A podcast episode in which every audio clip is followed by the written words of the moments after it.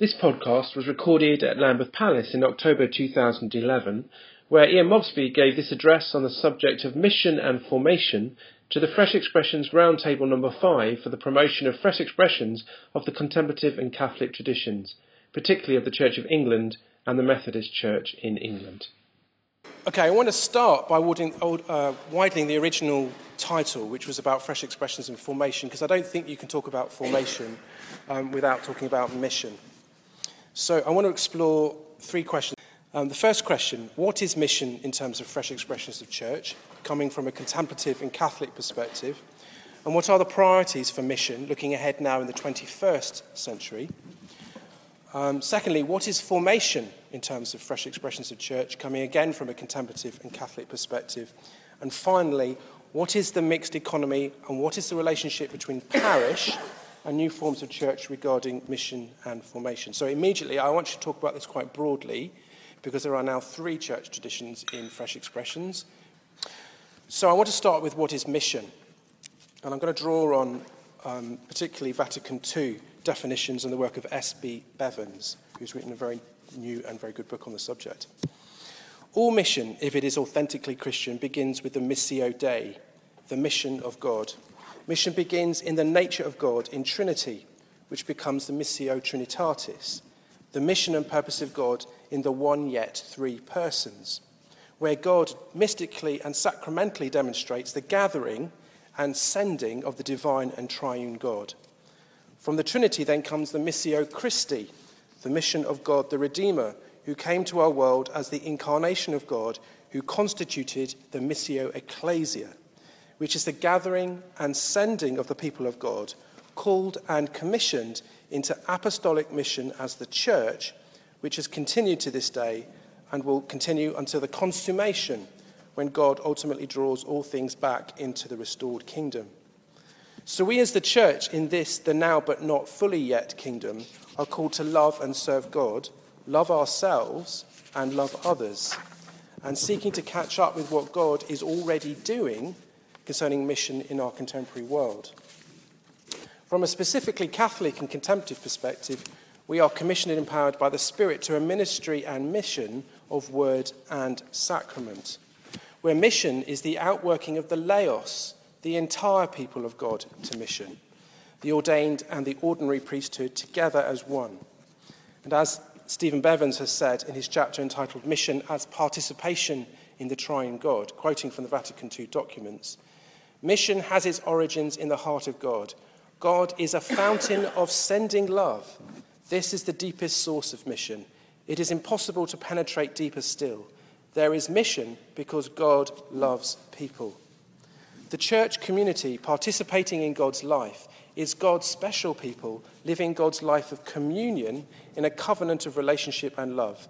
A people convinced of its fundamental equality through its common baptism in the name of the triune God. But as communion in mission, this image takes us on a dynamic meaning as God's people in pilgrimage, in sent pilgrimage, committed to sharing the full implications of God's covenant with all humanity. So, this understanding of mission has emerged in the thinking of the Second Vatican Council and, importantly, the Orthodox Church, as well as Anglicanism. So, this is a sacramental, contemplative, and mystical starting place where we begin with a Trinity informed ecclesiology that takes us to missiology. But what of practice? The five marks of mission are the practices that all parts of the Anglican Communion are called to that's all of it doing it, not just the enthusiasts. To proclaim the good news of the kingdom as evangelism, to teach, baptize, and nurture new believers, to respond to human need by loving service in mission action, to seek to transform unjust structures of society in mission action, to seek to safeguard the integrity of creation and sustain and renew the life of the earth in mission action. There are important aspirations that we should be focused on and the word is action. The mission explicit within the Fresh Expressions thinking is coming out of the intuition that we start with incarnational theology and practice through sharing in God's love to and for the world, which then opens up the landscape of redemptive theology that calls people to a response. This is articulated well by the now Bishop Steven Croft and his definitions of fresh expressions. Firstly, that fresh expressions is a particular approach to mission that is about, quote, building ecclesial communities out of contextual mission. Or more formally, in the definition of fresh expressions that we all know but need to reiterate, a fresh expression is a form of church for our changing culture established primarily for the benefit of people who are not members of any church. It'll come into being through principles of listening, loving service, incarnational mission, and making disciples. It'll have the potential to become a mature expression of church shaped by the gospel and the enduring marks of the church for its cultural context. So, this is an attempt to do mission to the elements of our culture defined as modern and increasingly post secular. And there is much evidence sociologically that there is a new post secular element as a continuation of late modernity. And it is in response to post secularization that we are attempting to reach out to in mission. This is an apostolic and deeply Trinitarian uh, methodology, again, that is not new, and resonant with the work of Roland Allen, Vincent Donovan, and many missiologists who start with a Missio Dei and then come to practice. And this importantly includes the tradition of monasticism. A theology of mission sees the church emerging out of the interplay of God's commission to share in God's mission contextual local expression, and the blessing of the Holy Spirit. It has always had a fluid identity. The problem, as I see it, is not the foundation of this vision, but more the mismatch between theology and practice in the church. There seems to be a deep disconnection, a dualism that I want to challenge. The parish system in church history is a reasonably recent innovation, but seems to be the holy grail of many of our church traditions, and particularly of the Catholic Anglican perspective. May it be because we are still holding too tightly to an Enlightenment and Reformation informed understanding of the church and its place in society. So may it be that we need to remember a much longer history and remember that the church has had to reform radically eight times in eight different social epochs in the last 200 years, 2,000 years. I'm concerned that in mission, most of the church today seems to start with an understanding of church as parish, as an institutional construct that it then takes to mission so that mission in this process becomes about sustaining an institution at the local or national level rather than anything to do with the nature of God and the Missio Dei. In so doing, we are in great danger of over associating God's mission with maintaining a particular social construct of the local church, which in effect is God's mission being boxed in in a human construct. If you remember, I am suggesting that deep Christian Christianity begins with the sacramental nature of God that is taken to missiology, where mission is seen as deeply part of God's loving character. By implication, if you start with an institution and take that to missiology, then this is not only a distortion of church, but ultimately a distortion of mission and formation. There is a difference between a particular expression of church and the mission of God. The construct of the church will always be imperfect and somewhat a human construct. Yes, blessed by God in its faithful imperfection, but to raise one expression of church above another creates the danger of idolatry. This is why we need a mixed economy of church, of parish and experimental and other expressions of church predominantly working together. One is not more important than the other. Otherwise, mission becomes distorted by people, the need to get people in and overly focused on worship. As demonstrated in their recent book for the parish, A Critique of Fresh Expressions by Andrew Davison and Alison Milbank, I want to argue that this is exactly what they and others have done before them. There is a dogmatism, and dare I say it, a deep arrogance and polemic coming from some of the voices from traditionalist Anglicanism and radical orthodoxy that sees the parish as the predominant construct for all mission and formation. And whether we like it or not, this seems to me to be bordering on an obsession, if not an idol. From the earliest days of Fresh Expressions, we have reiterated that attractional models of church as come to us may not be that helpful in contemporary mission and evangelism to those who are never churched. Yes, the parish church has a key place within our organisation of church, within the local context, predominantly, I think, at the moment, for its re- relevance to de church people. Yes, it has key places in the local Church of England, but it is not the only way that must be defended at all costs. It seems to me that in much of my speaking around England, this dualism, dualism between theology and mission practice is a big problem, and that such an attractional model will overstate worship services and therefore often only relate to those who are churched or de-churched. I was once one of these never church people and only really related to church when I experienced its life outside of the formality of a worship service. I am also concerned that many churches call something a fresh expressions when it really isn't, which can be some form of sexed up alternative worship service or some form of trendy commodified activity such as messy church, which is then instituted, often with no attempt to listen to context, with a vision of getting people in at all costs. Here, Fresh Expression feels a little like special needs church, which, given time and special attention, which, given time and special attention, people should then be able to get onto proper church as traditional worship services. This clearly will not do. To demonstrate what I mean, I want to look at the circles diagram I've given out in front of you, where I have tried to show the difference between a missional and attractional church. If you look at the circles in the second diagram, to access the attractional model of church, sociologically, the access to the community from outside is mediated through a worship service. Now, worship services are alien and never going to connect with many never church people, and that included me. No matter how moving the liturgy or music, or how much you use with a data projector, they are still having to access the people of God through the activity of worship, which we have to say in a post Christendom context has, can be incredibly alien. The missional church, in contrast, connects people relationally with where they are and hopefully through some form of loving service and does not place an expectation of people to enter worship services before they know what they are. This is why I think in many fresh expressions of church where we have overused worship, it ends up being predominantly middle class and white.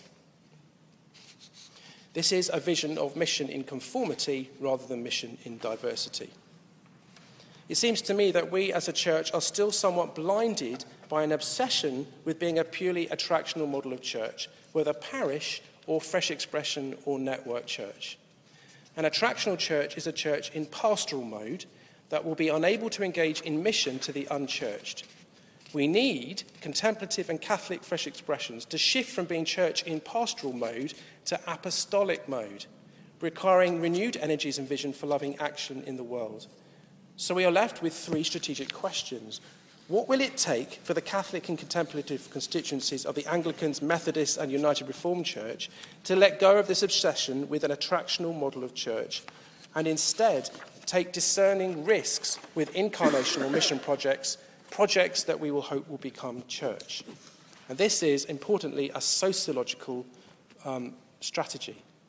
And secondly, and also, what will it take for the Catholic and contemplative constituencies to let go of the need to centre everything around worship services, to open up relational engagement with the unchurched as sacramental activity in its own right? Surely this is the inheritance of the Catholic and monastic traditions. And lastly, where are the innovative Catholic experimental communities? I see a few contemplative expressions represented here and in the country, but where are Catholic missional communities? There are hardly any that are really fresh expressions and totally not associated with new forms of worship.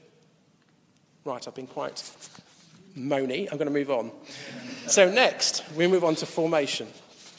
We live in challenging but exciting times. Like the rest of fresh expressions, we, the Catholic and contemplative traditions, need to rethink what we do about formation with never churched people. It seems to me that there are four distinct groups of people we are engaging with of the never church social groupings that are emerging. And they are, whether they know it or not, spiritual questers who will never be religious followers. There is an important distinction between spiritual questers and religious followers. So when it comes to formation, we cannot rely on the ways we have done formation, which has largely been with people who are thinkers, who then explore the thinking of the faith and become religious followers. So, how do we do formation with people who will never be religious followers and who instead are self determining, experience centered spiritual questers? So, formation then has to relate to the task of helping people to shift from being spiritual tourists to co traveling Christian pilgrims. Largely, these people are looking for something that works and brings transformation and transformative meaning rather than anything to do with conceptual thinking or conceptual truth.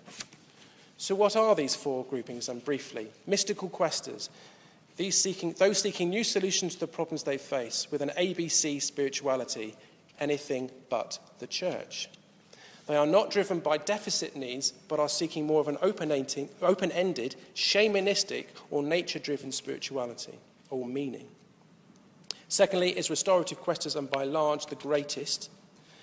These are people who have emerged out of the darker side of consumptive culture not knowing who they are and struggling with all sorts of addictions, anxiety, and mental illness, and all the things that Gareth has uh, already identified in how that has basically fragmented and ghettoized our culture. These people are desperately seeking for healing and spiritual relief, desperate for meaning and the centeredness of life. Displacement deniers are the next group, and they are mostly unchurched men who project their spiritual needs into activities such as the gym or spa or sport. Often such people are totally unused to the language of spirituality, so there is a deep split between experience and understanding. And lastly, post religious questers are those who are now de-churched, beyond de-church, because they have found it anachronistic when they went to church as it contributed nothing, nothing positively to their lives. Or often, where the life of church was so simplistic that it caused a dualism with their, world, their life and the outside world, and something had to give. They now are questing for alternative spirituality to bring personal transformation. So the challenge then is how do we relate to a culture of post secularization where many people are spiritual questers? And in a mixed economy where the church is called to serve and engage with people in the different elements of culture, whether that be modern or post secular. In the Moot community, we have been using a meditation group and a serum discussion group to engage with three of these groupings. We have realized that we are going to need to do something like a 12 step group to open up the Christian faith. Why? because it needs to be about life. It needs to be about dialogue rather than import, the importation of facts. And it needs to be about praxis, about doing and living, about a rhythm of life rather than just received wisdom. So we are now in Moot exploring the creation of a 12 step approach to Christian formation. There is a desperate need for Catholic and contemplative fresh expressions to start experimenting with different approaches to Christian formation.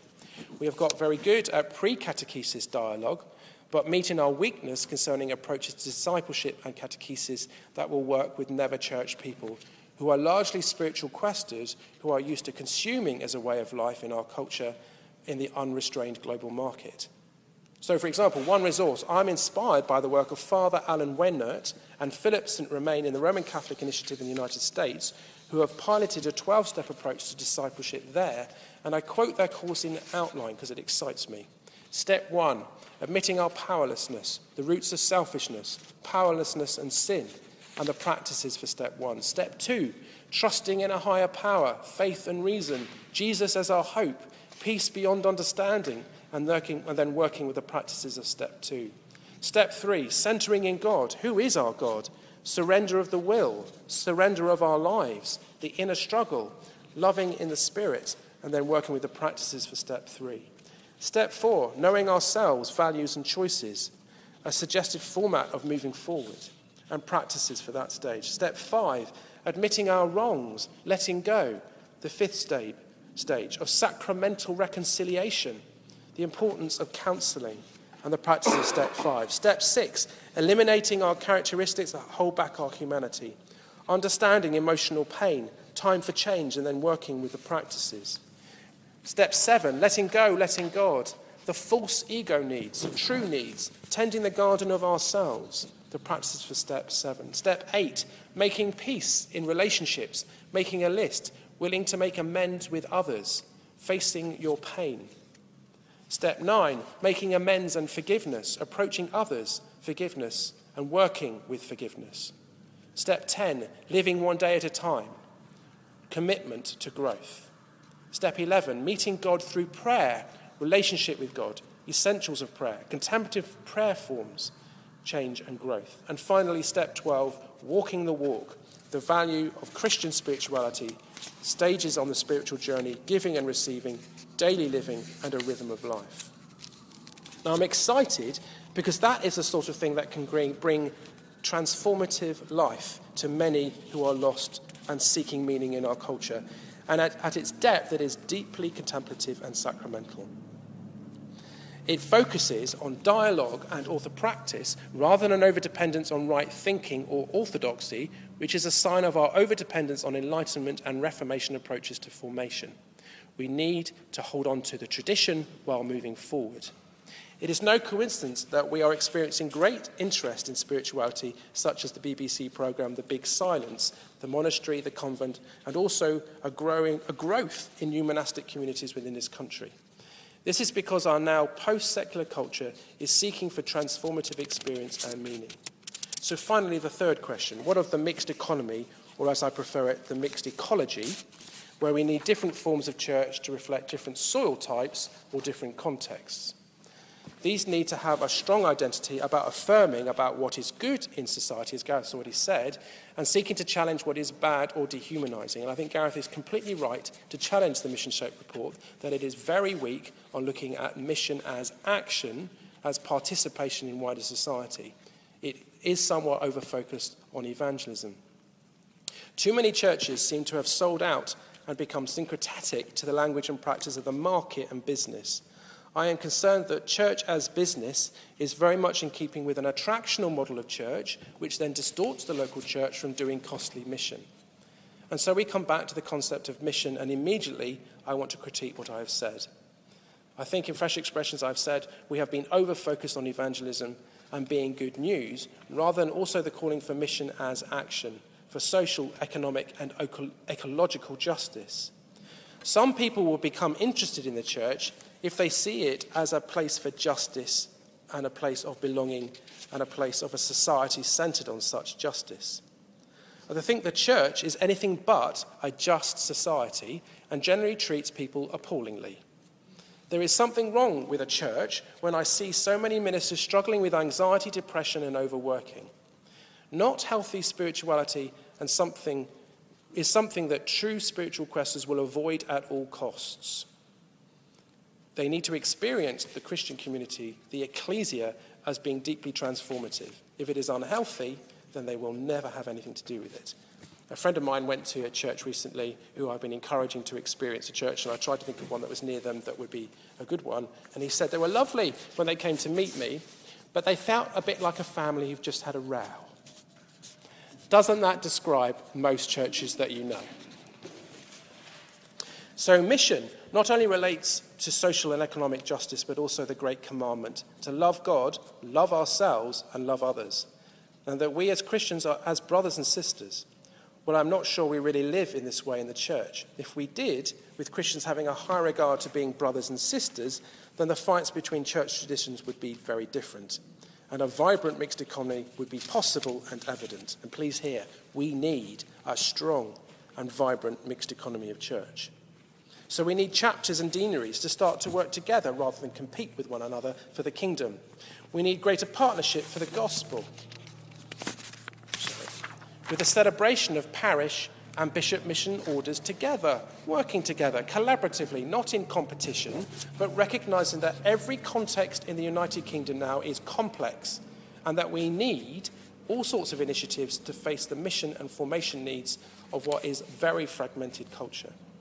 We need an effective and collaborative mixed economy of church in every area of England to recover a sense of shared sacramental communion and commissioning for who we are and what we do in the name of God as expressed in the church. For the church to be effective in mission, evangelism, and formation, we need local expressions of the contemplative Catholic Church traditions to create time resources to engage with such activity, exploration, and need. Too many clergy say they're too busy. Too many clergy expect everybody else to do this work. We need people to get their hands dirty. If not, we, the church, will never be truly able to hold a sacramental vision of practicing presence to all people at all levels of society. This challenge is with us and all those who seek to serve God through the church. So I want to finish with a quote from David Tacey. What if it, the church, ignores the present challenge or does not care enough to take up dialogue with the world? The yearning for sacredness, spiritual meaning, security, and personal engagement with the Spirit are the primary needs and longings of the contemporary world. What is happening if the institutions of faith are so bound up with themselves and resistant to change that they cannot make any contribution to these needs? Our contemporary situation is full of ironies and paradoxes. Chief among these is that our secular society has given birth to a sense of the sacred, and yet our sacred traditions are failing to recognize the spiritual potential of this situation. What we do is important. Thank you.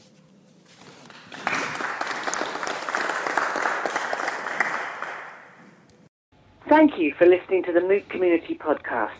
If you'd like more information on who we are and what we do, please visit www.moot.uk.net.